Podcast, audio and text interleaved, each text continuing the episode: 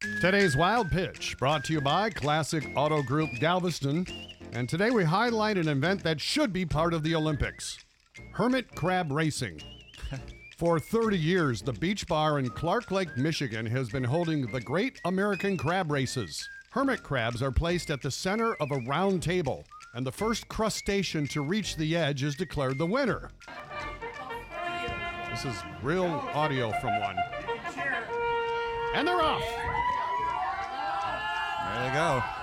Dean, the last time I saw that many crabs was on the main stage at the Gentlemen's Club. What? That's today's wild pitch.